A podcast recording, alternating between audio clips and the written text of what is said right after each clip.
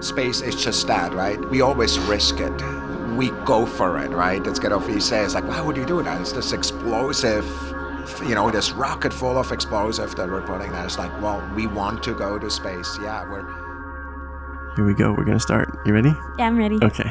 Hello, everybody. Welcome to a new experiment we're calling Consider the Cosmos. My name is Ryan Chylinski.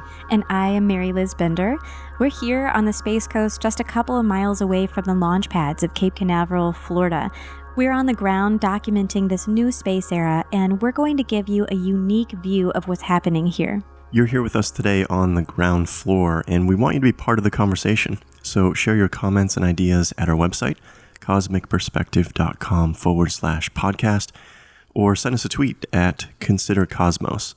If you enjoy the conversation, consider five stars on Apple Podcasts, subscribe to our email list, or support us on Patreon. In this episode, we're really thrilled to share some really wonderful conversations we had with leading scientists from the European Space Agency and NASA, who both worked in strong collaboration on the Solar Orbiter mission. On Sunday, February 9th, we watched the Solar Orbiter spacecraft take to the sky on a United Launch Alliance Atlas V rocket. And it was an absolutely stunning display. Thousands of people came from all over Europe to watch this launch with us. Five, four, three, two, one, zero. And liftoff of our solar orbiter and international collaboration to give us new images and a better understanding of our life giving star. The Solar Orbiter is now on its way to give us the first ever view of the sun at its poles. So, we've never imaged the poles of the sun, and we've never acquired detailed magnetic field observations of the poles directly. And the sun's magnetic activity drives space weather. So, these observations are going to be a total game changer for predicting solar activity. And this kind of activity can have a profound impact on our astronauts, our spacecraft, and our Earth based technology. Part of our launch coverage involves placing cameras at the launch pad. So that was Sunday morning. And then a little bit later in the day, we headed to a press event hosted by the European Space Agency.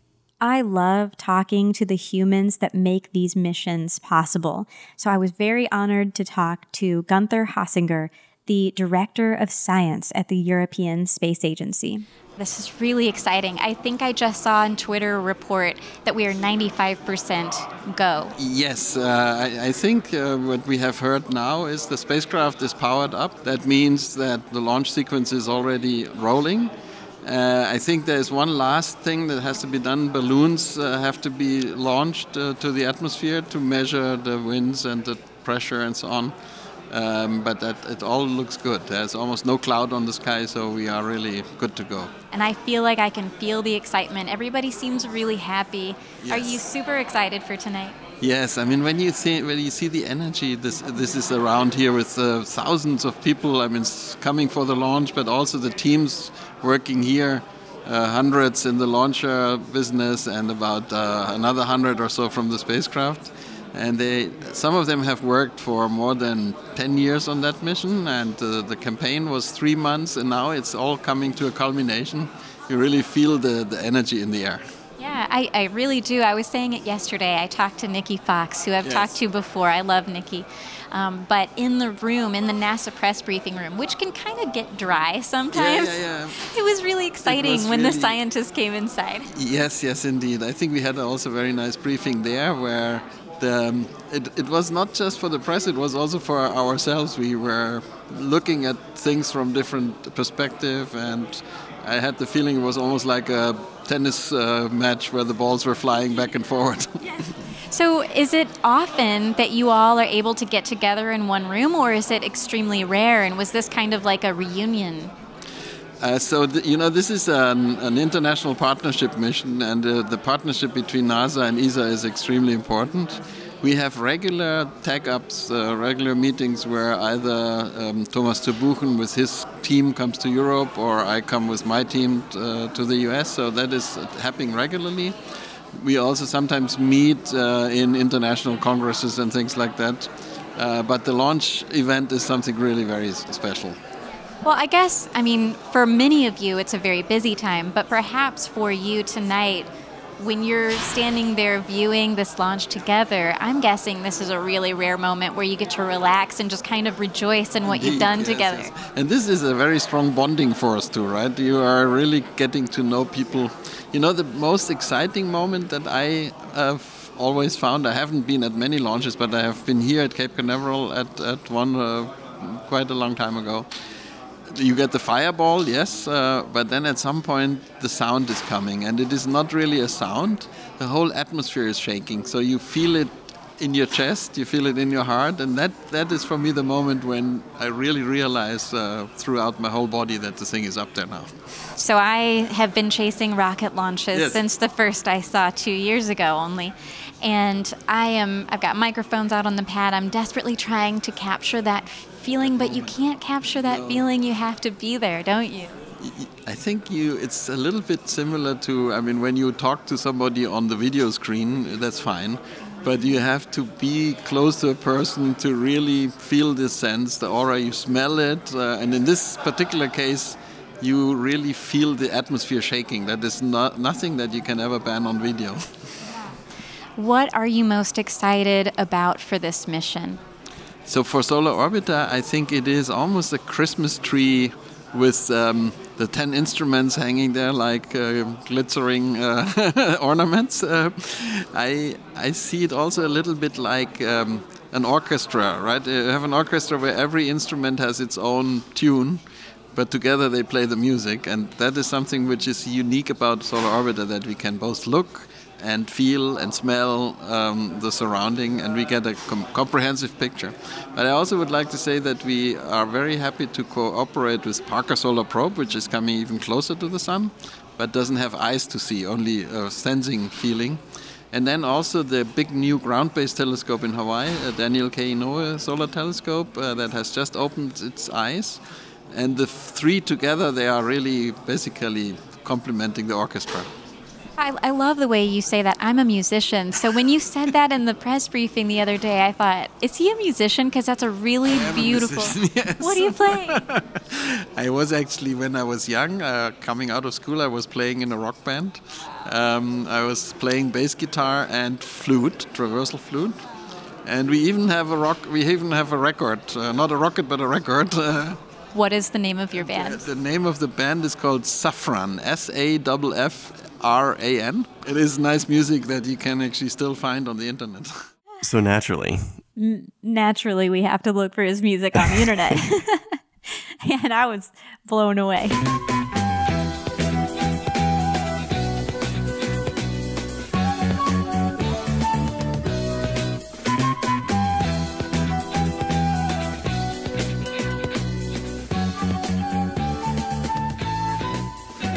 Now coming back to Solar Orbiter, I believe this this suite of instruments that can do ten things at the same time.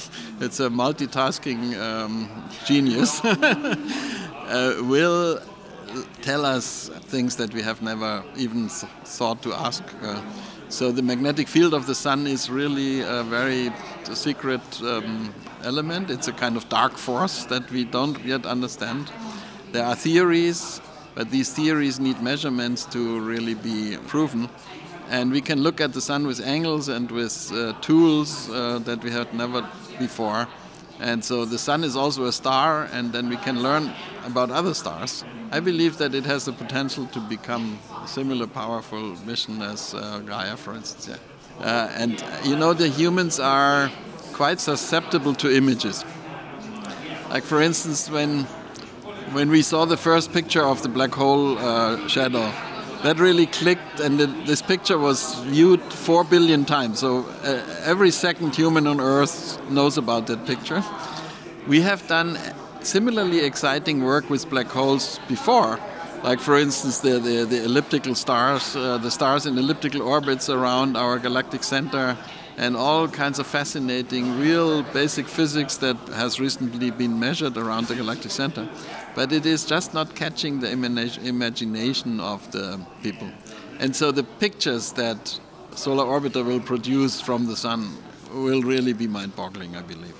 I, I am so excited about this mission. I really am. So tell me, who are you going to be watching this launch with, and where will you be launch or watching from? I, I will be on the Cape, uh, on on the uh, base. Uh, I will be there with a group of VIPs. Uh, Thomas Zurbuchen will be there, and, and, and some of my um, folks and his folks, uh, Nicky Fox, and and so we will all shout out for, for Solar Orbiter and re- and then I think that when it's time we'll all go out on the balcony and we will see it from there, which is one of the most beautiful viewing spots because it's it's only about three miles from the from the launch site. So, but a, a night launch as such is already so amazing because it, this blend this this uh, extremely bright light that all of a sudden appears. Uh, out of nothing. I was just talking to Nikki about the magic of night launches, yeah, yeah. and I always explain it like this: it's like watching the sun rise in yes. the middle of the night. Indeed, indeed, indeed, it's getting so bright. But it's rising faster than the sun. Way too fast. It's like it's kind of like seeing a total solar eclipse Yes, Almost. Yes, indeed. No, no, indeed. That's uh, and together with the sound, I think, as we do- talked before, together with the whole atmosphere shake, shaking and this sound. This is fascinating. Have you, have you watched from that location before? No, no. I, I actually watched the Swift launch for about uh, Swift, uh, the NASA spacecraft, uh, 15 years ago. And I watched it from the beach. I think there are so many locations that are exciting to watch from here. It's, it's really uh, very good. This is such a special place. I always try to tell people how special it is here. I, I asked because since you love the sound so much, and as a musician, you probably have the ear for it, the sound will reverberate off of the VAB, and you're going to get a really interesting, like. I've never heard that. Yeah, that would be that would be beautiful. Yeah, yeah, yeah, yeah. Indeed, so you get a double echo in a sense. Yeah. I have bad ears, so I don't hear it as well, but everybody picks up on it. I'm going to be on the press site just down in front of you, probably, Yes, yes, with a huge telescope. We're going to be tracking the rocket. So if you see us down there, wave. And I will actually come down to the press uh, office after the launch. We will talk, and then we will also have a small reception uh, that is. Uh, we'll have a glass of champagne. So let's. Uh, I would really love to, like, just for 30 seconds, get your post launch excited Yes. statement. yeah, I would be happy to do that. Yeah, yeah. But Thank you know, we ESA have to celebrate when the satellite is in healthy condition. So we will be our excitement will be measured until the solar panels are open, which is a little bit later than I think it's even after the official end of the um, of the transmission. But we will still hang on and wait um, a little bit longer, and then we do our final statement. So that conversation with Gunther actually lasted at least 40 more minutes, where we talked about everything from primordial black holes to Kip Thorne, Stephen Hawking, great. Mm-hmm. microlensing. It was one of my favorite discussions I've ever had. So I'd like to release that in the future as another podcast Mm-hmm. episode by itself. Meanwhile, let's talk about Dr. Thomas Zurbuchen. Dr. Thomas is the associate administrator for the science director at, at NASA. He's one of my favorite people. He's always full of such inspiration. And he actually had a personal stake in this mission going back almost almost 10 years. Um, his team also designed one of the instruments that's on the solar orbiter. And we caught up with him just a couple hours before launch. So far, every single technical gate we've passed successfully. Uh, we're basically all green, and the weather we're looking really good uh, as well. And uh, and we'll see how it goes. I feel, as always, uh, kind of the, the right mix of uh, excitement because it's you know that's the, the, the day you punch a hole into the sky, you know, and take something that is a Earth-based investigation and put it to its destiny, which is to be in space and, and give us eyes that we've never seen before. At the same time, I'm also apprehensive, right? Because uh, I always have two speeches in my pocket, and and so. So for me, of course, uh, my full expectation is this will go exactly the way we wanted to. We did all the details that we, every detail, no no stone is unturned. We're ready to go. Now, I know that you have a personal stake in this mission. Can you talk about the instrument that you had something to do with? Yeah, I was there at the very beginning. It's really unusual. There's the only mission in the entire portfolio with the 100 plus missions at NASA that I'm responsible for, where I was there at the very beginning. I helped design the entire mission concept and one sensor that I actually proposed and won. And guess what? You know, two of my former PhD students are responsible for it now, and they're going to run the science. Uh, it's the heavy ion sensor, and it's really there to measure compositional patterns in the plasma that's floating by uh, solar orbiter.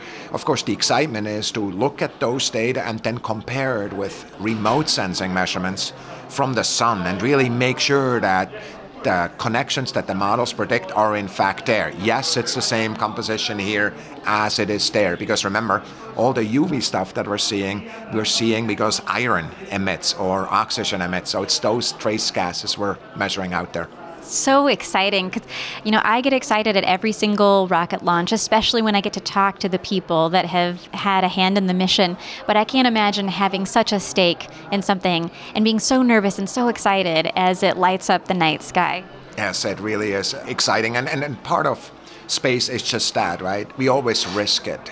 We go for it right? It's kind of you say it's like why would you do that? It's this explosive you know, this rocket full of explosive that we're putting there. It's like, well, we want to go to space. Yeah, we're we're explorers, right? And we have this solar explorer that's out there ready to go for decades, dreams and aspirations of thousands of people in there, and the good work that many people did across uh, both sides of the Atlantic. Yeah, that's that's something that I've really enjoyed during these particular briefings is the international collaboration. There's just a united spirit that I don't see super often and it's been really uplifting and I, I'd love for you to talk about it. Like how do you all work with the European Space Agency, their member states, and everybody at NASA to come up with these kinds of things? We consider our European partners as the most trusted and most reliable partners that we've worked with for many, many uh, years and decades, in fact. Uh, I consider my counterparts in Europe as personal friends. We spend a lot of time together. They're on my speed dial. If there's something they need to know at my level, I will talk to them. Uh, you know, when we delayed the launch, uh, I let them know before the official thing came out. Just to it's like, look, this is what's happening. That's why it's good for your mission uh, for us to delay. And uh, of course, we don't like to ever delay, but in this case, it's the right thing to do. But the reason we partner is because we make a better team than we could if we were by ourselves. And I just really believe that's what happens when you put people who are different, organizations that are different together and say, let's do this one amazing thing. First of all, it's a little bit slower to get started because we all need to get to know each other, our cultural values. We need to know what we mean when we say something, kind of get to trust. Trust is not just given, it's it's it's earned, right? So we have to earn that trust but what we can do once we're there, we can do things that are just incredible. It's much better than anything we can do by ourselves. That's why we do it.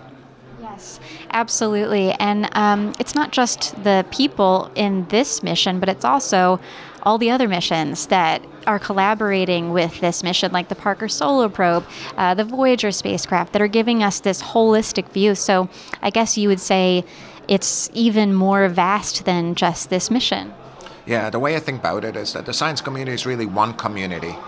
And we don't really look at where people come from. It's kind of any idea counts, any question is okay. And uh, we struggle through it to learn more. And yes, as we look at all these missions, looking at the sun and its environment together, it's a very vast uh, collection of individuals and passions and, and excitements from many different countries, including Japan, including Korea, including, uh, of course, the Europeans and many others, uh, the Russians, uh, you know, Indians, and so forth and so forth, that come together and do this, you know, are part of this very exciting exploration experiment that we're part of together. Exploration is something we do together, and exploration is all about hope.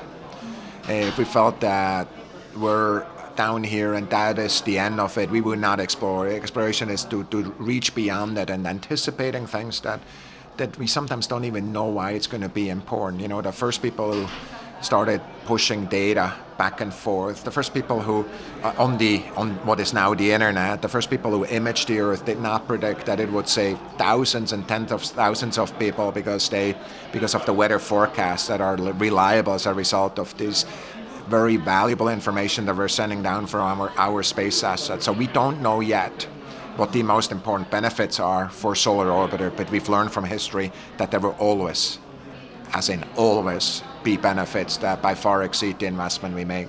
You, you've been talking a lot about how this is going to impact our knowledge for our astronauts as we move further out to the moon, to Mars.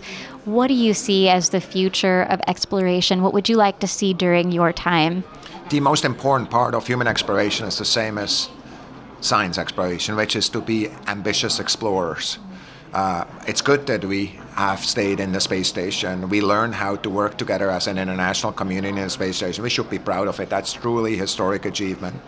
Uh, but we're explorers. We need to go beyond that. And so for us, going forward to the moon, uh, kind of uh, both with a gateway, but also the surface, with not alone as an organization. We're not trying to redo Apollo. Not interested in that. We're doing it as part of a community that we help build is a totally different story today. And that story will not only go to the moon, it will go beyond, it will go to Mars.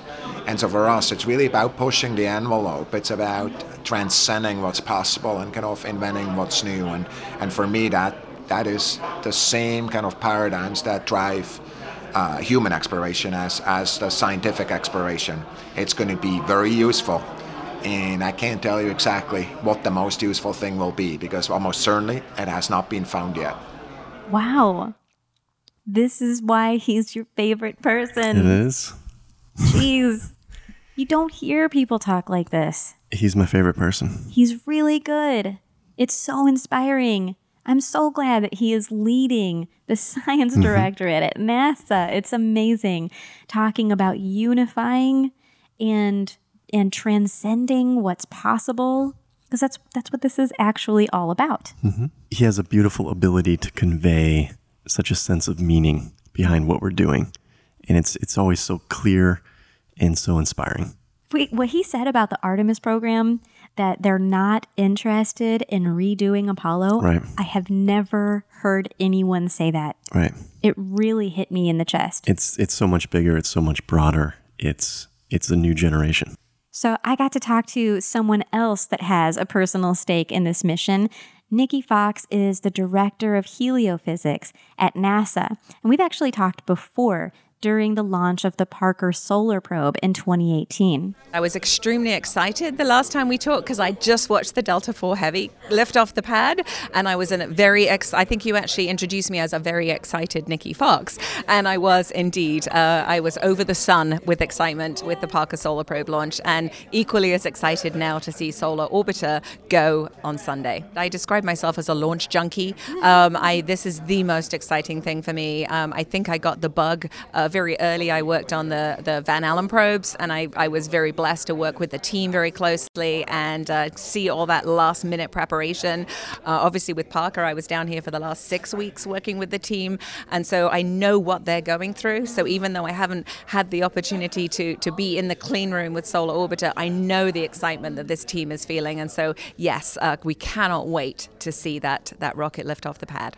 It's quite nice actually when you see one that you aren't intimately involved in, and you can just really, really enjoy the launch and enjoy the spectacle. But uh, but uh, I think you know we're all sort of heart in your in your mouth as you're watching that that lift off. But it's there's nothing better, nothing better, and a nighttime launch is particularly spectacular. Yes, I always say that watching a night launch is like watching a sunrise in the middle of the night.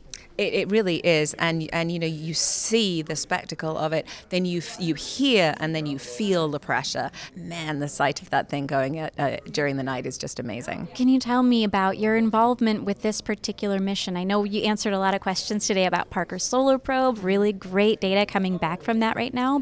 Well, so I started working with Solar Orbiter a number of years ago when I was still a Parker Solar Probe project scientist, and I worked very very closely with Daniel Mueller, and we we really wanted to collaborate and we wanted to get these missions working together because they are so much better as a team. And so I've had a long involvement with the Solar Orbiter team, but since I moved down to NASA headquarters, I'm sort of in charge of making sure that everything is perfect for launch on Sunday. And so I've worked extremely closely with our counterparts at ESA, with our folks here at uh, NASA's Launch Service Program, with ULA, and just making sure everything is ready to go. NASA has a couple of instruments that are, are flying on Solar Orbiter, and but it's it's more than just those instruments. It's really that that team of ten instruments working together. And so uh, the team here, um, all of the different the stakeholders, all of the partners, just all pulling in the same direction for launch on Sunday. We can't wait for it, but everything needs to be perfect. And so, you know, we wait a long time. We put years and years into these missions. Um, you know, Daniel said he's working on this missions for 13 years. Parker Solar Probe, I'd worked on it for eight when it launched. You know, I mean, you've, you've put a lot of work into it. And it's not like we have another mission just sitting there that if something goes wrong here, we can launch it. This is our one shot at doing this.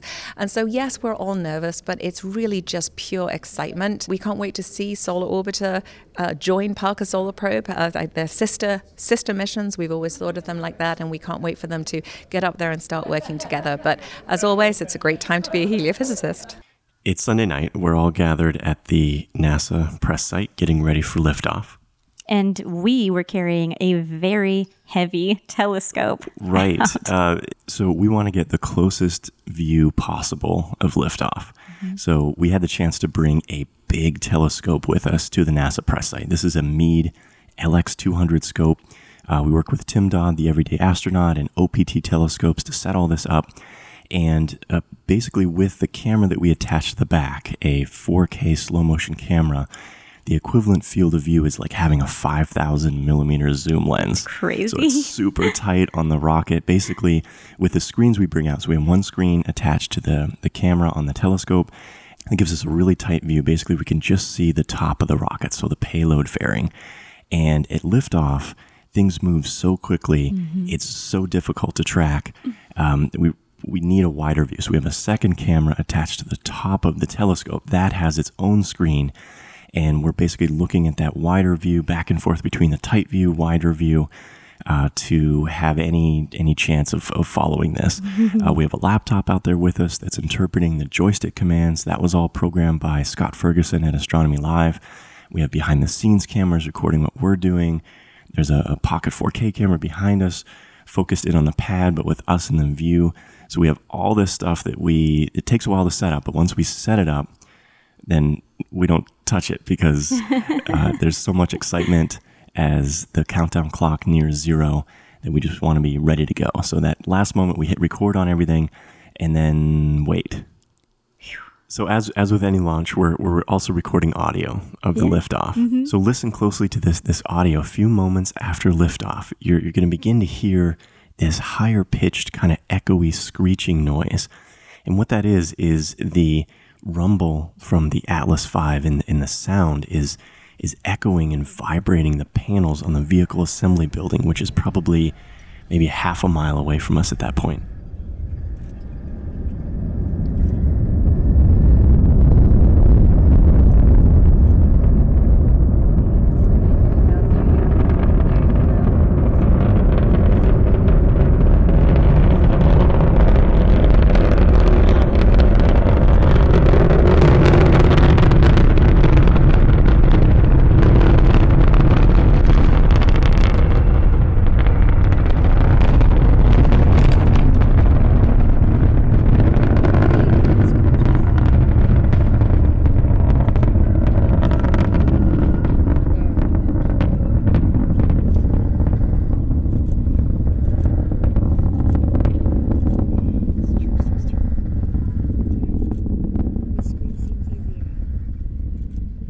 So the launch happened, and a night launch is spectacularly beautiful. It's dark. We're counting down together, and then all of a sudden, there's this gradual sunrise on the horizon, and then it becomes so bright. It's almost brighter than the sun. Can't look at it. The sound, it, everything is perfectly quiet for a few moments as the sound travels to reach us. And then all of a sudden, we begin to feel the rumble, as, as you heard so we were able to track it with a telescope. we got some great engine footage. And I think one of the most spectacular things is seeing the uh, engines in the sky just before booster engine engine cutoff. Yeah, that's a stunning display. Right. It's it's sort of this nebula like starburst pattern in the sky. It's it's bright. It's partially illuminated by the moon. We, we got to see a little bit of the uh, the exhaust trail.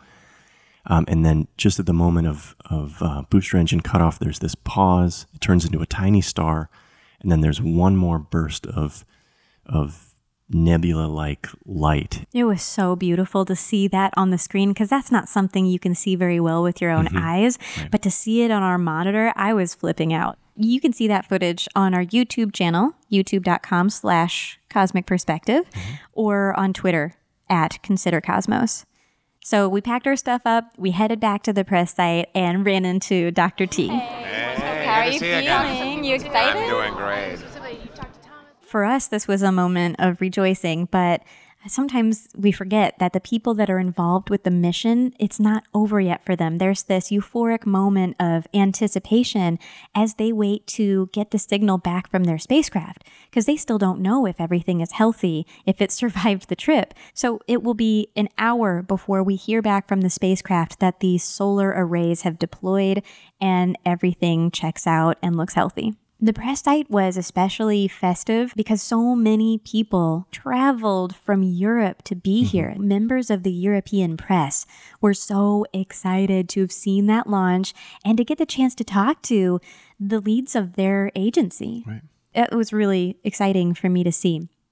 So I got to talk to Anne Pacros, who is the payload manager of the Solar Orbiter spacecraft, and she really took us inside what it's like to work at the mm-hmm. European Space Agency, especially at a managerial level of a big mission like this, because she had to work with people from many different countries who spoke many different languages and it was it was really intriguing to hear how that all works. Not to mention it was the first time that she got to see her own spacecraft launch to space. Very exciting because it's the first time for me that I'm attending a launch that is carrying a spacecraft I've worked on. So it's really it makes things very concrete. Now I've seen the spacecraft like a meter away from me in the clean room and now it's out there it's on its way to the sun that makes a connection you know that's i mean no matter how many space movies you've seen you know you don't have that connection so now i have this connection Yeah, you know, it's funny. We're really close to Disney World, and everybody always tells me how magical it is. And I'm like, you have to go to the place where magic turns into reality. Yeah. It's amazing. Yeah, absolutely, because it's so far away, and now we've just seen the beginning of this long journey that will take years to get to the to the first orbit, and then many orbits beyond that. So, yeah, it's just beyond, just beyond. So now you're waiting. You're not quite relieved yet. You're still waiting. Exactly, because um, after the separation from the launcher, the launcher mission is finished. There, the job is done. But the spacecraft has to deploy its solar arrays. It has to acquire power. It has to acquire the signal with the Earth. Without that, we, there's not much we can do. So we really wait for a few more minutes, and we hope to have this connection. How long have you been working on this mission? So me myself, I started about eight years ago, at the time when everything was just paper studies. You know, we were just finishing the preliminary design of the instrument. My responsibility is the, the instrument, so we were doing these reviews of the design. And only then we started building some prototypes and then another, you know, another model, and then finally the flight models, which we integrated on the spacecraft a year and a half ago. So I saw this, these different phases, and now it's like the conclusion of it all. So, what will your role be once the data starts coming back? So, actually, as a member of the project team, our job is basically ramping down from now on. We, we do stay uh, involved until about June this year because we're going to check out all the instruments. We do the commissioning. It's called commissioning because we try one by one the instruments, make sure everything is working as expected. When this is finished and successful, then we hand over to our operations colleagues who are going to take care of our baby for the rest of the mission.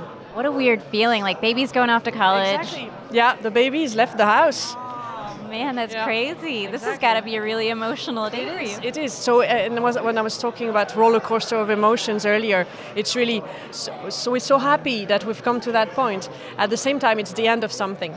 So there's a bit of sadness also. So, what was it like to be in the room with everybody? I think many people probably had never seen a rocket launch before, Yeah, no, right? exactly. So there were also non-technical people. There were people who were just here, and it was so nice to explain to them, look, this is this is why we do this. This is what the instruments do, and this is how we built it. So it was, yeah, I think very informative uh, for them also to be there. There's there's always an applied side of things, um, and with uh, with Solar Orbiter and this connection between the observations and the in situ measurements, we hope to make better models to predict the so-called space weather. So a bit like we have predictions for weather on Earth, we hope to predict better these ejections that the sun is doing, these solar flares, and how they can affect us on Earth. But there's a second component to the mission. Like any science mission, you don't know what you're going to find, and understanding the sun is also understanding a star. The sun is a star, and by understanding it, we will know more about all the other stars in the universe. So there's a more fundamental aspect to it as well. What will you be working on next? Do you know yet?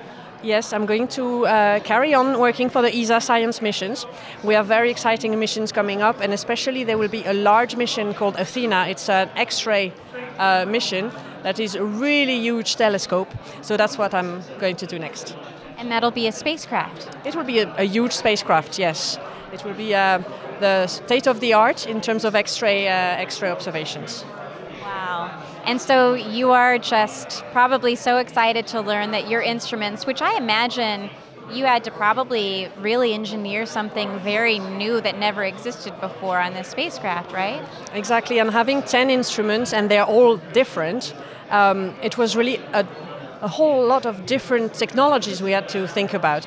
And the instruments on, on this mission are actually developed and designed in, uh, in the member states of ESA, so in the very many countries of ESA. And so um, it was a lot of traveling around and um, not only making sure that the technology works, but also that the interfaces work. You have many components made in different places. You want to make sure when you put them together, everything works together. So there was a lot of that involved in uh, getting everything to work together. I can't even imagine getting the US to understand the metric system, vice versa, exactly. but I know in the science world it's a bit different, right? Yeah, yeah. Well, we're lucky in Europe. We had, at least we use all the same system, so that was that part was okay.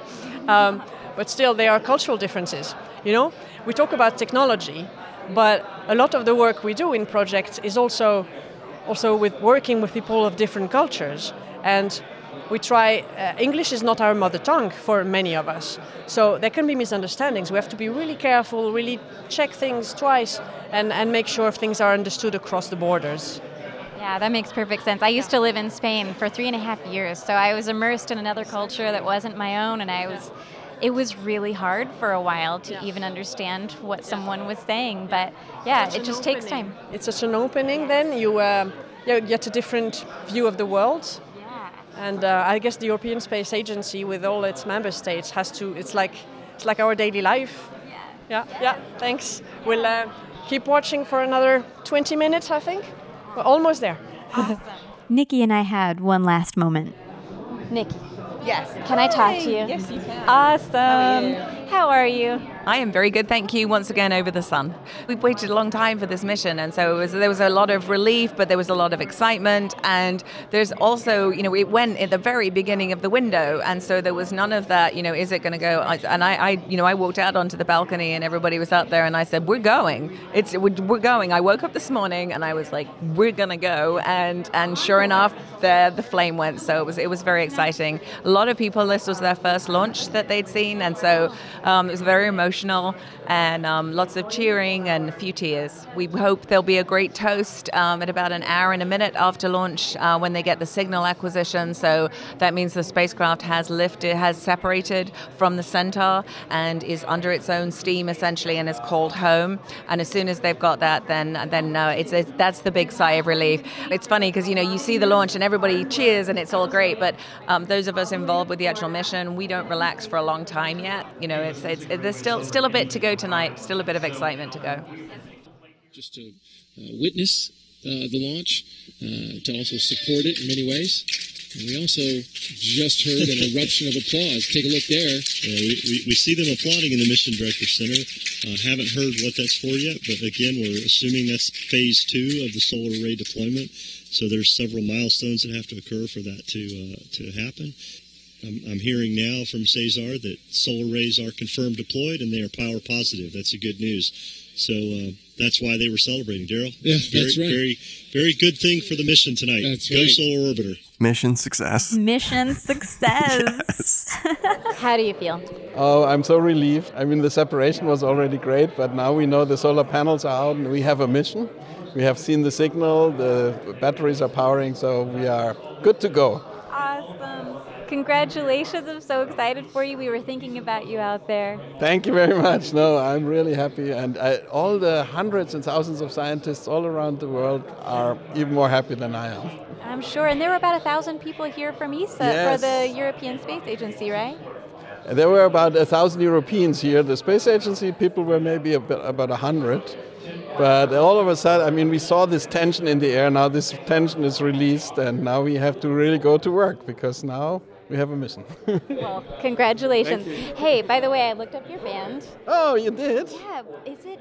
So it was. S A R A. This is a long term mission. It is. I- In fact, it's originally planned to be a seven year mission, but it sounds like they have engineered it so it could last even more than 10 years if everything goes according to plan. Mm-hmm. So it's going to be a while before we get any data back. It is now on a long journey to the sun. It's eventually going to get as close as 42 million kilometers 42 million kilometers. to the sun, which sounds really far, but it's actually within Mercury's orbit of the sun. So it's extremely close. If you want to learn more about this mission and see the footage that we captured during liftoff and during the telescope tracking, uh, you can head to our website, cosmicperspective.com forward slash solar orbiter. We hope you enjoy this experiment. Mm-hmm. We are thrilled to be able to share what we feel is this unique view into what's happening here. Well, I, I really feel like we live inside of an awe bubble and we're experiencing magic on a daily basis. And I know we've talked about this for way too long. It's it's time for us to do this podcast. Mm-hmm. It's time for us to grow this awe bubble and share this magic with the Yeah, world. It is. That's right. So we hope you've enjoyed this new thing. We have a lot of interesting ideas on where to take this in the future. This is very flexible. And we'd really love to hear what you think. We'd love to hear your ideas and your comments. Cosmicperspective.com forward slash podcast. Yeah, there you can submit your comments through text, or we'd love for you to upload a vocal submission because that's something that we'd like to incorporate in our future podcast episodes. So send us a note. Tell us what you think, what you'd like to hear, what you enjoyed. Again, cosmicperspective.com forward slash podcast and give us your feedback. If you enjoyed this, give us five stars on Apple Podcasts. That's going to really help us reach more people. Tease the algorithms. Yes. You can also support our documentation work and our outreach on Patreon. Make sure you check out our YouTube channel. That's where we post a lot of liftoff footage from remote cameras that we place at the launch pads. 4K high speed cameras. Really love what we can see. YouTube.com forward slash cosmic perspective. This has been a lot of fun. It's been really fun. I want to do it again. Let's do it. Okay. Thanks, everybody. Thank you.